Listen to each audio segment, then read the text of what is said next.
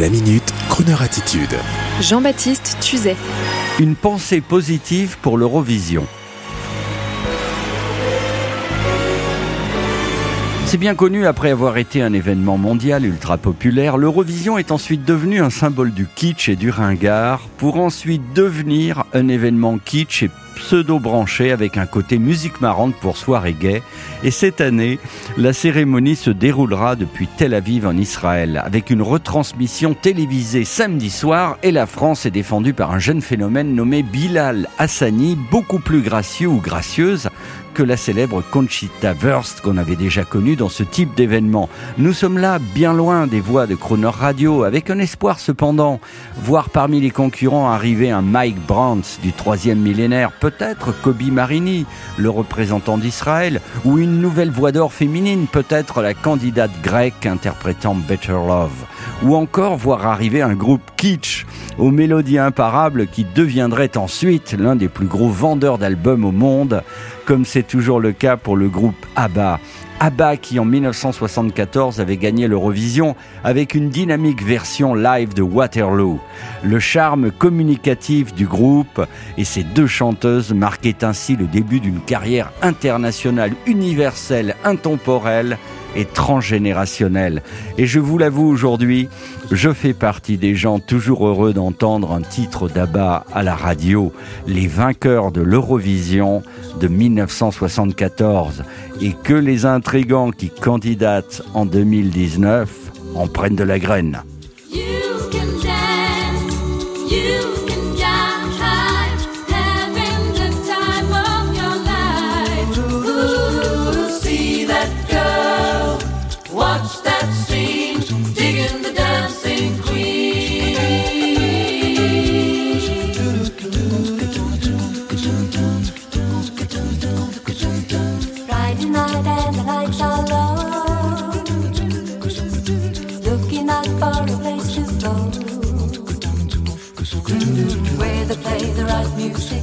Getting in the swing, you come to look for a king.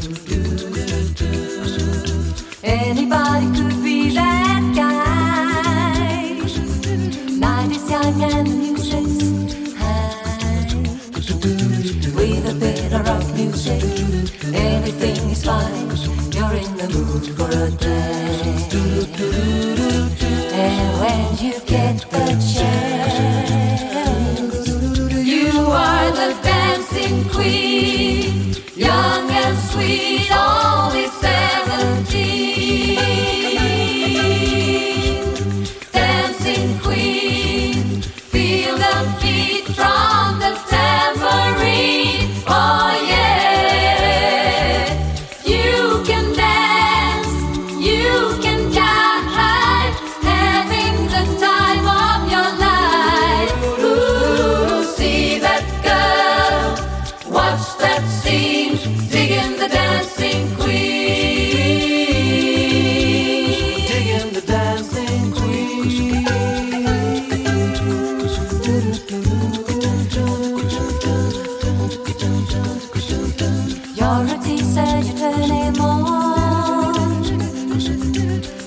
burning and then you're